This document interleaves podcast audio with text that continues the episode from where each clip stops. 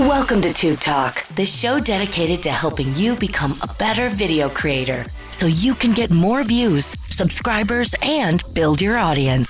Brought to you by VidIQ. Download for free at vid I Q dot com. Oh, yeah. Welcome back to another episode of Tube Talk presented by VidIQ.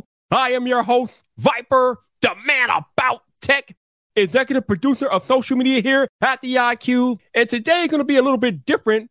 We're not going to have our intro in the usual sense because I'm being joined today by one of my fellow colleagues, the face that runs the place. He was here a few months ago, fresh off of an extended break. The man, the myth, the legend himself is here.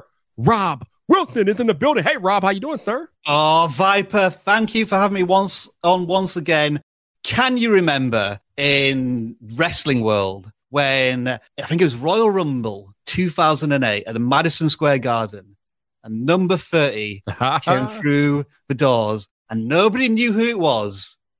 And then John Cena's music started playing and the roof came off the building. Boom. That's what it feels like right now. Can you see me? I can't see you. I'm waving, see, but man. Nobody can see me on the podcast. I don't know I why I'm doing that. Well, thank you, sir, for making the time today, as always. Pleasure. Great to be here. Thanks for inviting me on again. No problem. Before we jump in, I want to address some of the tweets you guys have been tweeting at me using the hashtag TubeTalk. First tweet is from Neil Schaefer. Appreciate you listening to the podcast, Neil. He says, finally caught up on listening to Tube Talk and am truly inspired. Have a question and invite. Why isn't anyone talking about best practices for podcasters to leverage YouTube? I would love to invite you to come on my podcast if you're up for discussing. Neil, again, thank you for listening to Tube Talk. I will definitely uh, D M you about coming on your show. And I think podcasting has always existed in some shape or form on YouTube. I think in our uh, creative studio, there is a, a category now for podcasts. So, is, um, yeah. yeah, YouTube has started to embrace podcasts more and more. And I think I saw somewhere that I think YouTube is the number two platform where people listen to podcasts. So, um, yeah, podcasts are starting to come out very, very strong here on YouTube. I think creators have just got to understand that if you have podcasts on your channel, that's a very different viewing slash listening experience to watching a five to ten minute video. So, you know, just like having shorts on the same channel as long form content or live streams on the same channel as long form content, you just got to consider how your audience is going to react differently to them and whether you need to have a separate channel, same channel. Because we know that there are some channels that have podcast channels and then clips channels for their podcasts, because they're never going to reach a very different audience depending on who wants to watch the content. But yeah, YouTube is taking over TikTok with short form content, and now we're after Spotify, I guess, with podcasting platform. I guess so. Next up, we got iCave Dave. Hello, Dave. He says, hey, VidIQ Tube Talk. I really like answering audience questions in my videos that are left in the comments. Should I do single video per question or combine them all into a longer video? I've always tacked them on to the end of news in the past. Thoughts, discovery, advantages. Rob, I don't know how you feel about this, but I kind of feel like he should kind of do it the way he's been doing it and maybe answer a question or two at the end of his normal videos. Mm. I would not make dedicated videos to answer audience comments. I just wouldn't do that. But what do you think, Rob? I think if the comment was good enough to turn into a video that you think Ooh. benefits all of your audience, then yes. Yeah, okay. But what I would probably do is bury the comment within the video itself. So I wouldn't advertise the fact that you're answering a comment in the title or the thumbnail. I would just make it very general for a broad appeal, and then maybe one or two minutes in you can say the inspiration for this was a comment from this person to make sure that they're involved. Another way you could do it is that you just, through your normal publishing of videos, like randomly halfway through the video, you can just spend a very small amount of time answering that question, that comment. Uh, it's almost like a built-in ad break. Ads yep. are pattern interrupts, but it could ruin your audience retention. But I like the idea of answering multiple comments at the end of a video because yeah. your audience that's really engaged and loyal to you are still watching. And then they're more likely to post comments, hoping and thinking that you're going to reply to them in future videos. I'm trying to remember who did this really effectively. And I think this channel's name is really strange, which is why I might pronounce it wrong. Uh, Potato Jet. Yep. I think he's like a camera content yeah. creator. Mm-hmm. And I remember he always addresses comments and things at the very end, and it's, he does it in a really cool way. He's like a fantastic creator, really engaging. There's multiple ways to do it. Definitely. All right, so we, are, we got two more coming from Ray Dunn. Appreciate you, Ray. First question from Ray is, Viper, when you're in the Y P P, is the website required to transfer earnings from Google AdSense? I think when you're setting up your AdSense to be, uh, and correct me if I'm wrong, Rob, but when you're setting it up, you have to have a website. But I think the website is just your YouTube channel, right? Yeah. So AdSense, there's, a, I guess, a dedicated section of it to connect your YouTube channel to your AdSense account. And many creators have to do this from scratch when they're working towards monetization. Well, previously, you could set up your AdSense account in preparation for getting into monetization. Um, but w- whatever the case, if you're um, starting a new AdSense account for your YouTube channel, as long as you do it through YouTube, it should all be connected up as intended to get Definitely. paid. There you go. And the last question from Ray, he says, how does playlists work and are they important?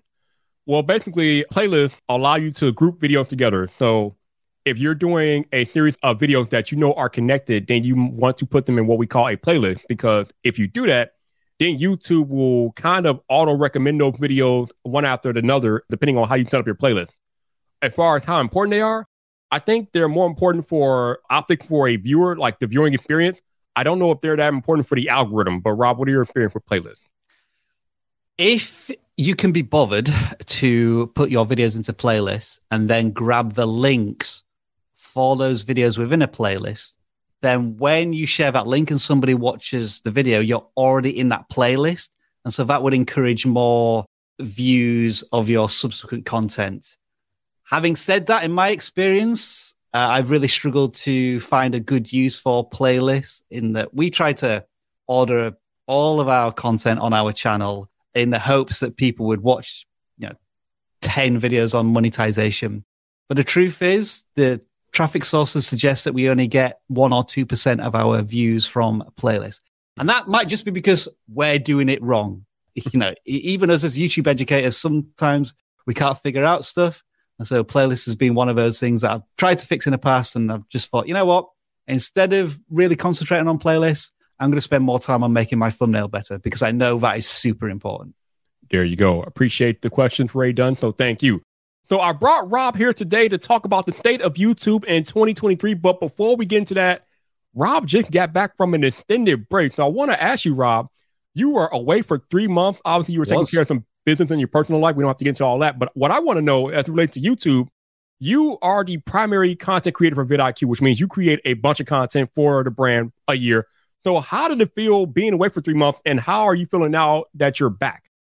So, yeah, I have created a lot of content in over the last six years now, I think, probably about a thousand videos plus live streams. And I don't mind sort of talking about the, the personal reasons for it. Like, I knew I okay. needed a break. Okay. And I kind of agreed with VidIQ, I think two years ago, that I was going to take a break at some point in the future. And it just coincided with me moving continents. So I moved from Vancouver in Canada back to my homeland in the U K. Mm-hmm. And so moving is pretty stressful in itself. Buying a house is pretty stressful. So I thought, let's just do all of this with VidIQ on the sidelines for a little bit of time. And so, you know, thank you for VidIQ for giving me the time and the opportunity to just take a break. And it's felt good, Viper. I'm not going to lie, to not have to worry about analytics. Like I, I was looking at the analytics for the first few weeks, but then within about a month, I'd been able to not uninstall the YouTube Studio from my phone, but like take it off the home screen. Right. And so I didn't look at any analytics for a month, and that felt good. Like not worrying if the next video was going to be a one of ten or a ten of ten. And what was really good to take a break from wasn't necessarily filming or editing or the creation process. It was more the ideas process. Because after making a thousand videos about how to get a thousand subscribers, monetize, et cetera, et cetera, I was running out of ideas. I was running on fumes a little bit the last few months. And so to not have that stress every morning, like, can I think of an idea this morning? Instead, I can watch Andor, Star Wars T V show. I highly recommend people watch that. It's fantastic. You have slightly other opinions on that one, right, Viper? You're a little indifferent. You're more a Mandalorian fan. Yeah, I've right? I've only watched the first episode of Andor, so I'm not oh. really the best person to act. Amazing, but I had time to do that. I had time to play on uh, on my V R headset, and I had time to play some games, as well as doing important house building and house moving stuff. So yeah, to to be away from YouTube for three months has been very refreshing. But it, it was a struggle to get away from it because, you know, I managed to remove it apps from my phone and, and not check YouTube that often. But I was also conscious that I had to start preparing for when I came back. So I was ordering new equipment for the studio build that I've been doing. And I got to the beginning of January. So I was like six, seven weeks into this break. And I realized, Rob, why are you just on Amazon looking at cameras and microphones? Like, you need to take a complete step back from YouTube for like at least five or six weeks, the time you have left. And so I was able to do that eventually. I went on um, holiday for the first time in a few years. Mm, okay. uh, I visited friends and family, which is obviously very important when you got that time off. Right. And I don't want to say I found myself, but, you know, I've come back energized, ready to go, ready to start publishing content. And now I'm, I'm just starting to ease myself back into it. Not going to lie, I feel rusty. Like I, the first live stream I did, typically the camera failed two minutes before I went live. Uh, we had Sean Cannell on just dropping knowledge bombs. And I felt like really inferior. Like I can't remember half of this stuff, uh, but it's slowly coming back. I've made one or two videos that are just easing me back into the creation process. So all is going well, but I still think it's going to take another month before I'm, you know, back to full efficiency in the YouTube grind, so to speak. Yeah, I think we were fortunate because when you were away, Dan really did a good job of holding it down and keeping up the pace of the content. Yeah, Dan did a, uh, an amazing job. Me and Jefe, Travis helped out where we could, and it, it was just a basically a total team effort. I know it's different with Rob taking a break from their brand as opposed to an individual creator taking a break from their channel. Yeah. But still, there are ways that you can do it even as an individual creator and still have that same refreshing uh, time away, although it might require a little bit more pre-planning on your part being an individual as opposed to a brand, but it can still be done. Creators do it all the time. And sometimes it's good to step away, as Rob just highlighted there. You're right. We we had the luxury of a, a team of people beyond me. But also what we did is I think I made, I think five or six videos before I went on my break, and we were yep. staggered then. I think we published maybe one every two weeks. So people were still seeing me, I think, deep into the middle of January with content. But as you say, Viper, for the individual, they'll have to do a little bit more planning, but it can be done where you batch produce some content and stagger it over a period of time to, to give you that time off. And I highly recommend if you've been at this YouTube game for two or three years and you need a break, you have your audience's permission to do that. And they will wait for you. As long as you're not taking like six to twelve months off and you keep them updated and you have maybe a reduced output, then it is possible. As okay. demanding as YouTube is. I want to dig into that a little bit more because you just said you have your audience's permission. I kind of come from the angle of, is it really about getting your audience's permission though? Because if we go away as creators and we stop producing content for a week, two weeks, three weeks, the audience is going to go find some other content to watch. Correct. Yeah. And then when you come back, they, hopefully the, the goal is that they come back to you and they start watching your content again. But I kind of feel like, Rob, it's more on the creator to allow themselves the permission to step away as opposed to having their audience in permission. I would agree with that. I guess the mindset from the creator is, if I take a break, is my audience still going to, yeah. to watch me? And actually, Nate made a, an interesting point about this. I think he's been talking to YouTube about this, whether you could set your channel to uh, on a break or on leave. So like if somebody visited your channel or watched your, one of your videos, they could see that you're actually away from YouTube for a certain amount of time. Because I think if you um, are smart about it and you, you sort of let your audience know in advance that you are taking a break, then at least there's the idea of, I'm aware that this creator is away, but I know at some point they're coming back. Whereas if you just go cold turkey, yeah, then your audience is just saying, hey, what happened to this guy?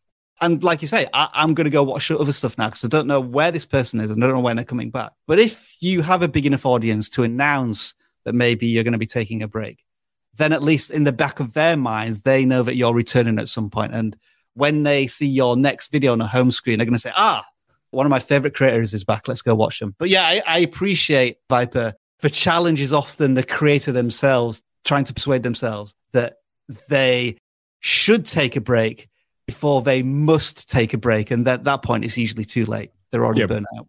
You brought up a good point about letting your audience know, because I do believe that you should definitely be transparent with your audience if you are planning to take an extended period of time away from the channel. It's good to let them know that. Don't don't just leave them cold turkey like you said. But I, I just kind of feel like ultimately, when you're a creator, if you need to step away for a little while, audience or no audience, you got to step away, because if you're not in it, if you're not into yeah. it, as you know, Rob, you're not going to make quality content. So you have yeah. to step away when the time comes, and when you're ready to come back, an audience will be waiting for you. Someone will be waiting for you regardless when you come back. So creators, do with that information what you will.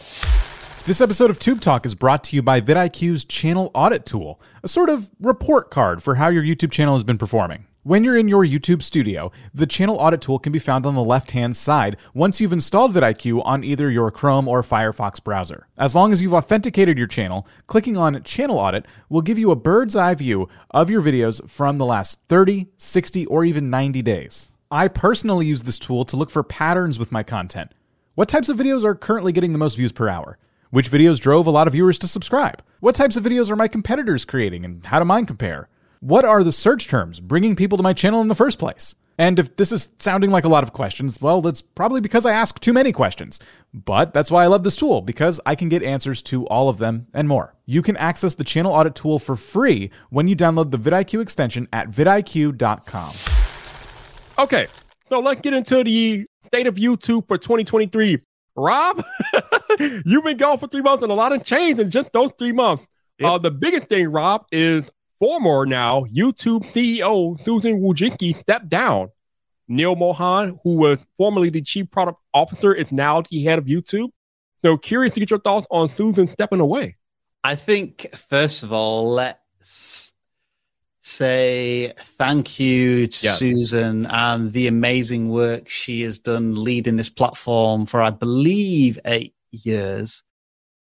I would say indirectly, she is the reason why you and I are having this conversation right now, Viper, yeah. because of the opportunities that YouTube has allowed us and enabled us to uh, pursue with a certain amount of financial stability that has all pretty much come under uh, Susan's leadership. It was a wild west back in the twenty twelves and twenty thirteens when monetization was in its infancy, and YouTube has certainly matured as a platform. Not to everybody's liking, but when you start to understand that YouTube has an enormous responsibility to many stakeholders and the fine balance it has to hold between all of these stakeholders, I think she's done a pretty damn good job doing that to get to oh yeah get YouTube to the point where it is now, where you know people like Mister Beast are saying YouTube's not going anywhere. You know, Mister Beast thinks some of his videos are going to get a billion views in a decade because it's evergreen content, and he, he trusts and relies on a platform. And it's thanks in part to people like Susan, I think, who've got the platform to, to where it is. So, yeah, first of all, thank you, Susan. But they, it does leave uh, an interesting, I'm not going to say power vacuum, but we just don't know what Neil's going to bring to the table from a leadership point of view. I, I think he's been inspirational in many of the products and tools that have come to YouTube, I'd say in the last three or four years. I think ever since the YouTube Studio was updated, and we're talking like twenty nineteen, twenty twenty, and from beyond, there's been phenomenal change in terms of products, stories, shorts, evolution of live streaming. I won't be surprised if uh, V R takes a, a giant leap in the future. And I think they're now talking about, what was a phrase he used, uh, Viper, in a very recent interview? Something along the lines of being able to change avatars or something like... I can't remember exactly what it was, but he he was talking about some interesting products that he was only teasing, which feels like the next evolution. And yeah. I don't think any of us can avoid the impact A I is having right now in terms of, you know, what we have here at VidIQ with title generator, description generator, and daily ideas.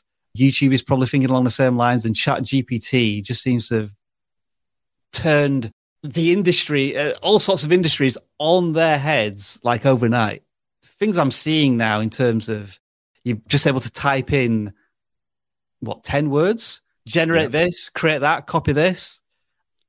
There is a bit of a worry that there's going to be a bit too much automation of video content, and how is YouTube going to deal with that? But yeah, twenty twenty-three is...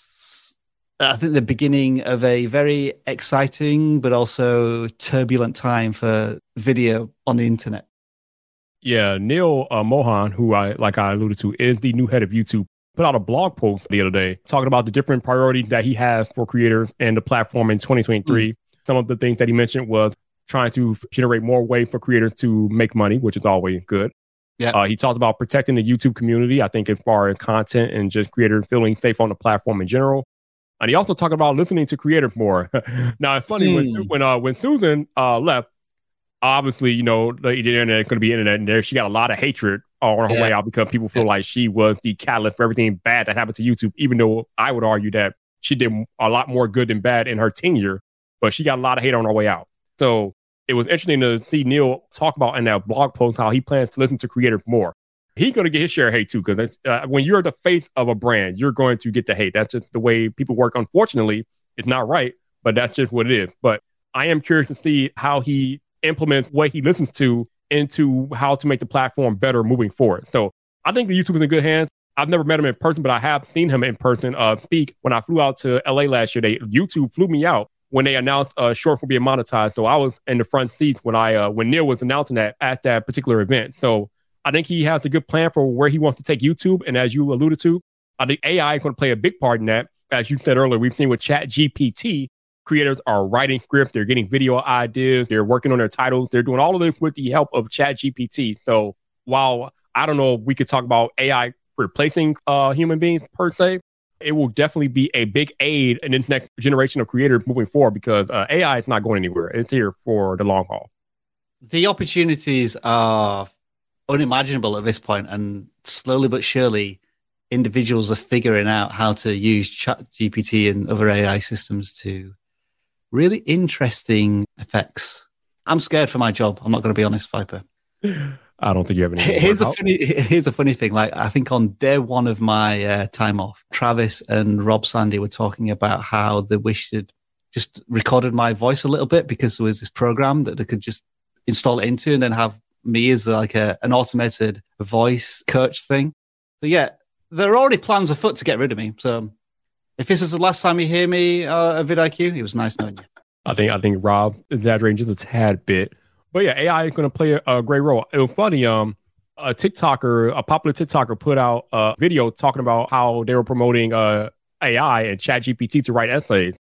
Uh, I think the wherever university or institution that they were at had came out and said, uh, "We don't condone doing this." But it's stuff like that. A I is going to be present in a lot of everyday tasks that we do normally.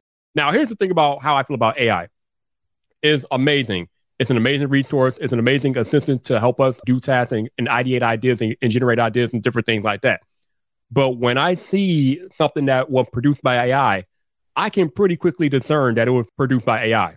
There were a lot a while ago, I think uh, at some point at the height of ChatGPT last year, people were putting out tweets that were generated by ChatGPT. And I'll read them like, yeah, A I definitely wrote this. So I think even though A I is amazing, it does not have that human nuance to it.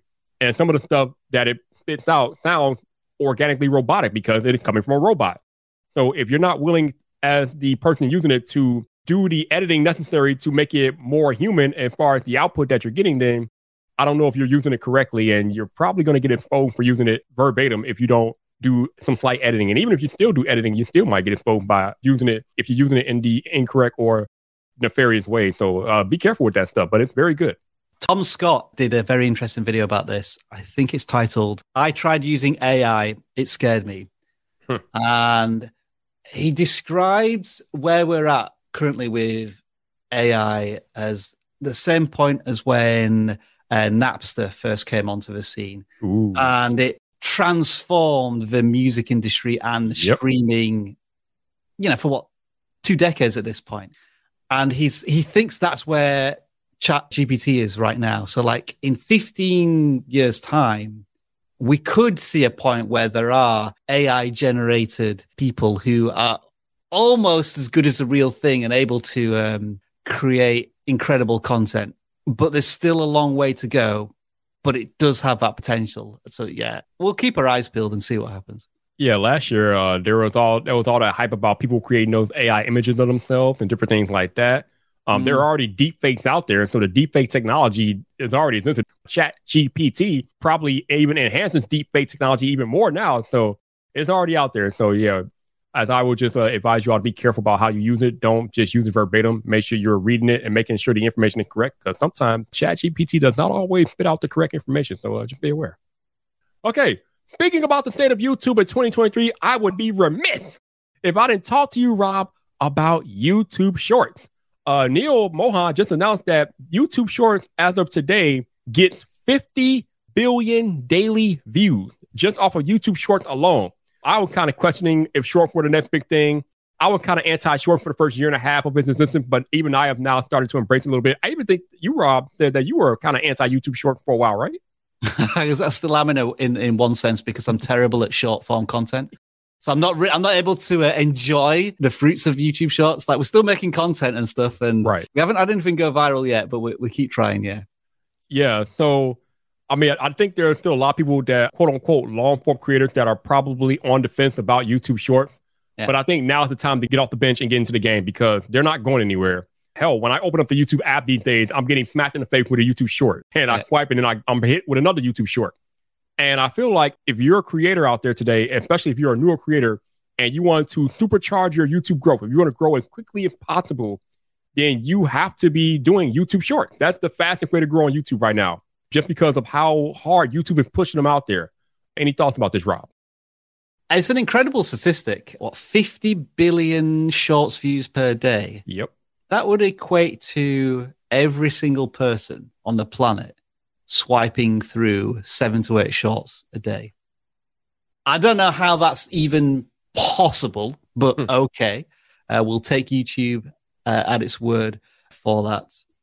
But yeah, essentially short form content, whether it is TikTok, Reels, Shorts, it's just the latest disruptor. And if you think about how YouTube itself disrupted television uh, fifteen years ago, and how it's been embraced by billions of users, millions of creators, then you can't not pay attention to what's going on in this Shorts universe. At the moment, I think we're all still figuring out how it's going to become a sustainable way of making an income. Like, again, full credit to YouTube for now bringing ad revenue to Shorts in the same way that we had revenue for long-form content. Right. It is a challenging area in terms of how much you will earn.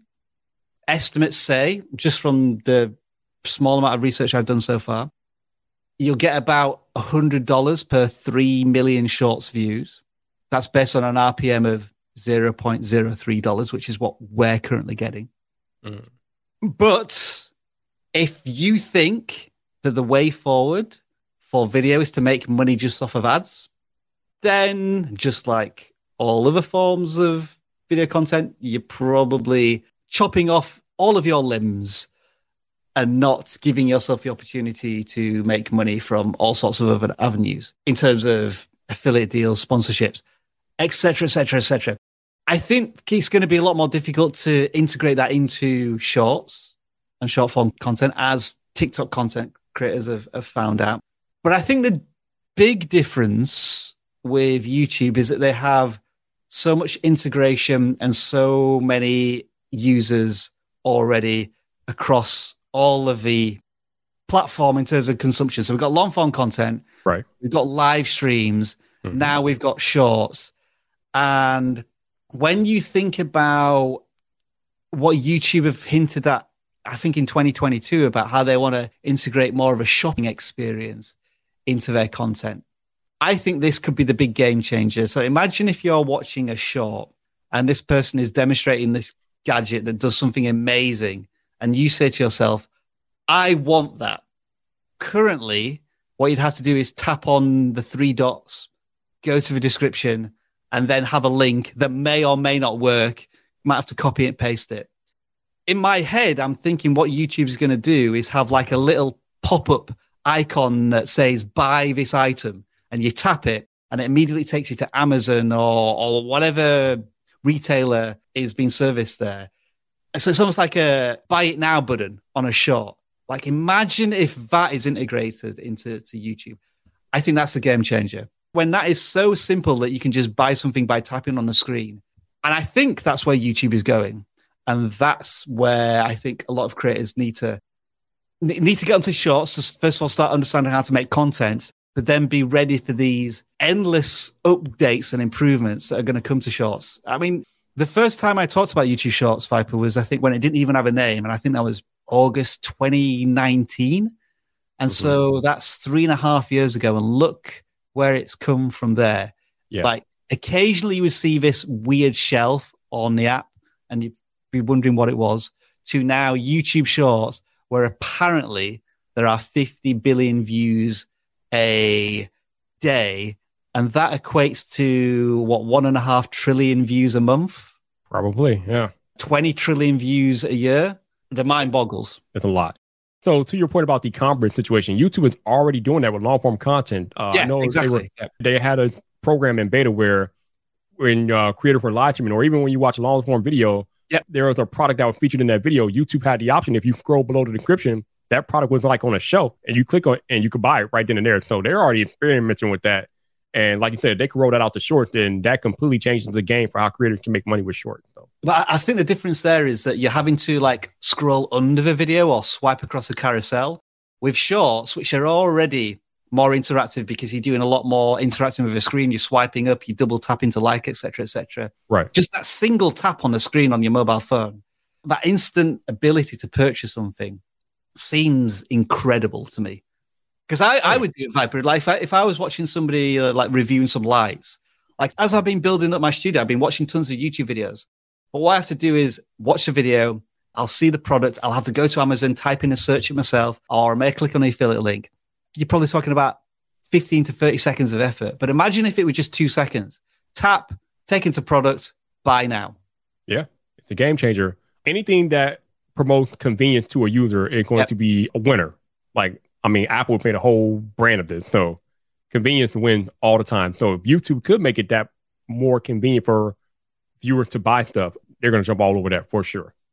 I want to go back to something that you said about the math, though. You said that given the R P Ms that we have for shorts right now, it equates to one hundred dollars per three million views. I just find that interesting because if you're not currently monetized and you're trying to become monetized as a short creator, you need ten million views in ninety days Correct. To get into the program. So by your numbers, that means uh, if you got those ten million views within ninety days, you will qualify for three hundred dollars um, yeah. to get into that program. So I find it interesting because we know that right now the minimum payout for the partner program is one hundred bucks. Yeah, but if you divide those ten yeah. million views into three into three segments, it's three point three million views per month, right? Which is around about one hundred ten dollars. That yeah. seems to match perfectly with the minimum payout you would uh, need. I've just done a video about this, everybody, so do check it out. Yeah. My initial thoughts on uh, YouTube Shorts. Yeah, we just put out a video March the sixth on the main channel where Rob goes into more detail about short monetization and how it works. So definitely go check out that video on the VidIQ YouTube channel. What's really interesting is that now you only earn ad revenue from your shorts on the short shelf, but previously, because you can technically watch shorts elsewhere, mm-hmm. like we had some shorts that were being watched on through YouTube search and externally to YouTube. So like maybe through Google search, we were getting ad revenue from those sources, which was ten times the amount. So we I had one video, which in January got us about seventy-eight dollars in revenue. But now because it's a short, its revenue is switched to the short shelf and now it's earning about fifty cents a month. Mm. So it's had a really negative impact in a really weird way in some of the content that we were producing. Interesting. Very, very interesting. Okay. Speaking of short form content, I got to talk to you about TikTok. TikTok has been controversial for a few years now, especially here in the United States. Well, now we have local state governments banning TikTok in their states. I think Michigan just banned TikTok on all government mobile devices not too long ago. We know that the federal government has banned TikTok on their devices and whatnot. So, Rob, I'm I'm curious your thoughts. Do you feel like we are at the point where the U S will outright ban TikTok? Because I don't live in the U S it's, and, and understand all of the politics behind this, it's difficult to say yes for certain because maybe this depends on the current administrations and they can be quite polarizing in their decision making. Because, uh, you know, when Trump was in charge, he was he was basically telling everyone he was going to ban it within a couple of months, right? Right. Didn't in the end, but it did cause some, almost like some knee-jerk business decisions. Like, weren't Microsoft thinking of buying it at one point, and and, and other companies were interested? Right. It looks dicey, doesn't it? Like, I know the a Canadian government, I think, has banned TikTok as well, and other institutions are thinking about doing this. Yeah, I think I think, I think got, it completely uh, banned in India, if I'm not mistaken.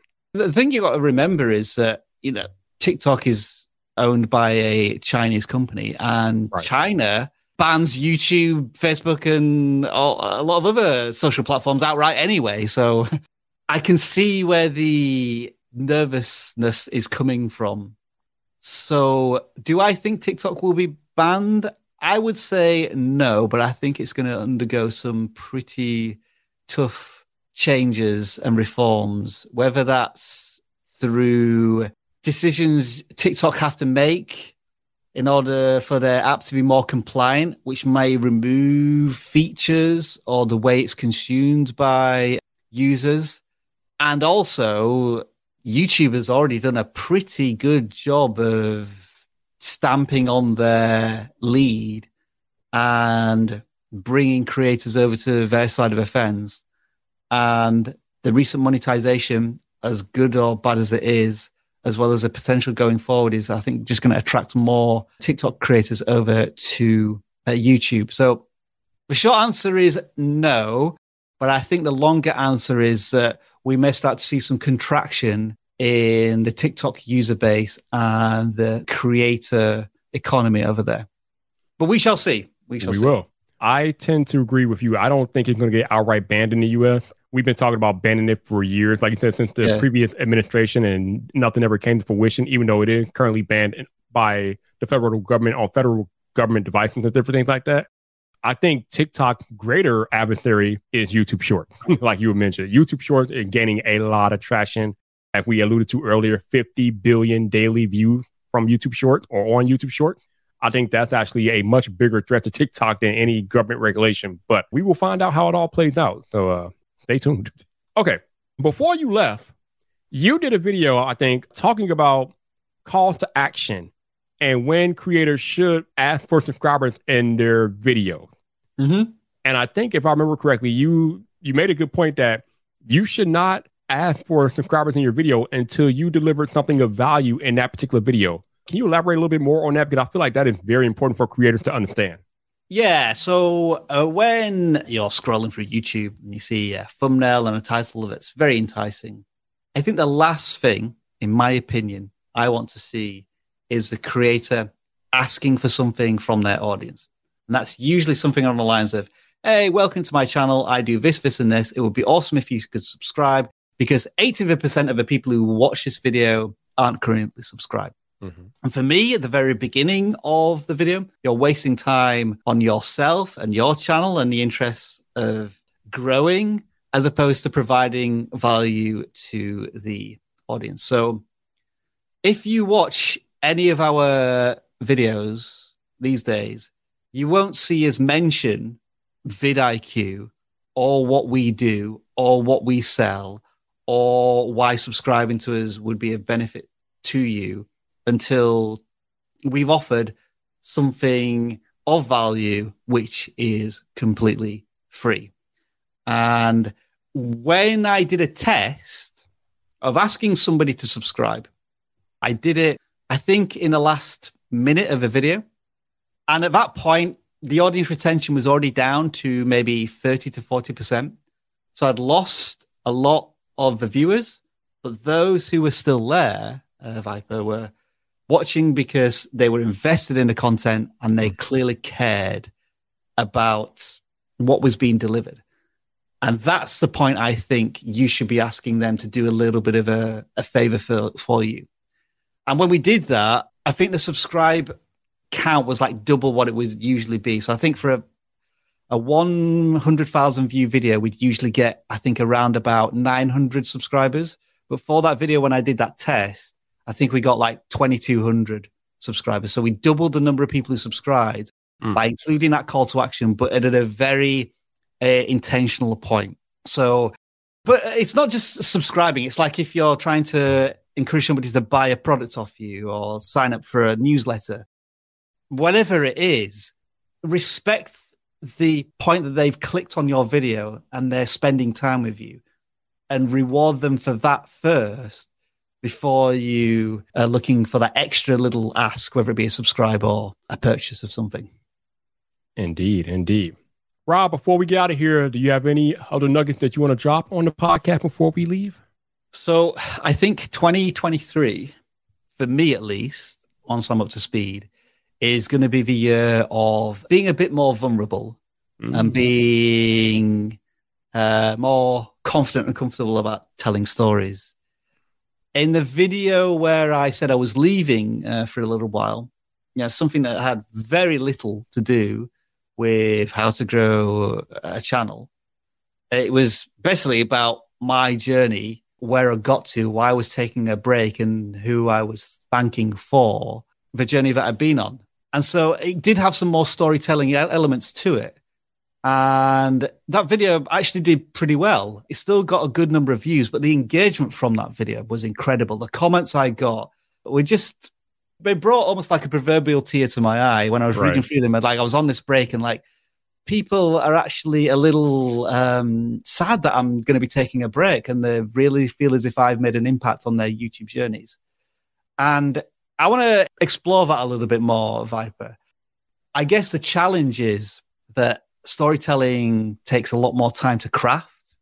Right. You can't, it needs more than just a script, so to speak. It needs a thought process behind it. Like, how do you, what do you ma- want to make your audience feel when you start this video and when you end this video? Uh, I think Hayden Hillier-Smith has talked about this on, on your podcast before. Like, yep. you want the person coming out of the video feeling different to how they started the video, right. whether it's happier, whether it's more enlightened, whether whether whether they're sad because it's a, it's an emotional story or, or a tragic event. You want them to feel something from your content, and that is difficult to do in the world of YouTube education. But that's where I'm going to be putting my time and effort this year. So I guess my question to the audience, so maybe you can answer this and let Viper know in the next podcast, like, what is your focus going to be? It doesn't have to be something as broad and holistic as storytelling. It could be that you just want to make thumbnails better and increase your click-through rate by one percent. If that's what you do, want to do in twenty twenty-three, that's awesome, because you're going to get more views from it. And, but yeah, that's my target Uh, this year, Viper, as a content creator. What about you? What, uh, is there anything that you're specifically targeting in your self-development? Probably uh, something similar to you, man. Just trying to figure out how to make the video more engaging, because we all know that at the beginning of most of our videos, you get that hockey uh, slope where people yeah. usually leave after the first thirty seconds of the video. So I'm trying to figure out how to make that slope less of a slope. So I think that's where my focus is going to be here in twenty twenty-three, for sure. Well, what I've noticed is at the very beginning of this conversation, you uh, had some uh, listener questions. I, I thought that was cool. Like, you're involving the audience, and we were able to um, name some people and have a quick discussion about them. And I think that's one brilliant way to engage with your audience. So uh, I think you're on the right track. Absolutely. Rob Wilson, it's been a pleasure as always, my dude. We will definitely be keeping Indeed. eyes on you on the YouTube channel. If you guys want to see more of Rob, obviously you can find him on our YouTube channel. And he'll be back on the podcast from time to time when he has. Oh, yeah. When he has, Let's do this uh, again. Time. Three Absolutely. months. Absolutely. But uh, appreciate you guys listening. Thank you. This has been your boy Viper. I will be back next week with another episode of Tube Talk, presented by VidIQ. We hope you enjoyed this episode of Tube Talk, brought to you by VidIQ. Head over to vidiq.com slash Tube Talk for today's show notes and previous episodes. Enjoy the rest of your video making day.